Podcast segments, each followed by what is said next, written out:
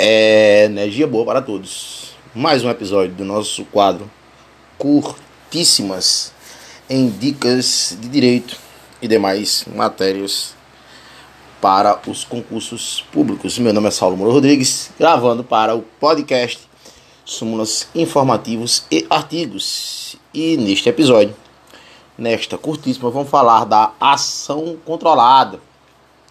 E a ação controlada consiste no retardamento. Que retardamento é este? Retardar a intervenção policial, retardar a intervenção administrativa em relação a uma ação que está sendo praticada por uma organização criminosa, o elemento vinculado a esta organização criminosa. O que é que eu estou tentando fazer que você entenda?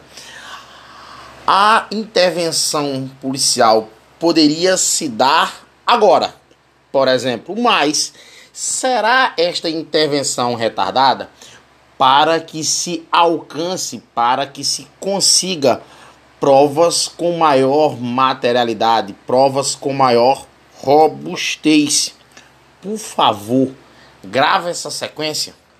Eu estou retardando, eu estou deixando para depois uma ação que poderia acontecer Agora, grava este exemplo. Você não vai errar em provas. E esta ação controlada em nosso ordenamento jurídico toca em vários pontos. Toca nas organizações criminosas, toca na, toca na lei de drogas. Mas eu quero frisar a ação controlada neste episódio de curtíssima. A ação controlada na lavagem de dinheiro.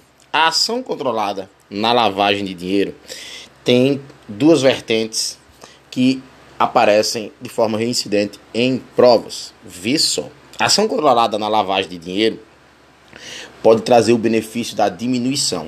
A ação controlada na lavagem de dinheiro pode trazer o benefício da diminuição. Que diminuição é essa, Saulo? Diminuição da pena de um terço a dois terços. Olha, a diminuição da pena de um terço a dois terços está no polo benefício da ação controlada na lavagem de dinheiro. Não é delação. Preste atenção. Benefício quanto à ação controlada na lavagem de dinheiro. Um dos benefícios é a diminuição de pena de um terço a dois terços. Um dos benefícios da ação controlada na lavagem de dinheiro é a diminuição da pena de um terço a dois terços. Tranquilo até aí? Até aí, Deus no controle?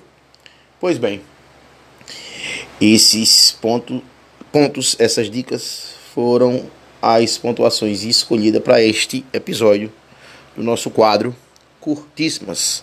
Que Deus abençoe a todos até a próxima.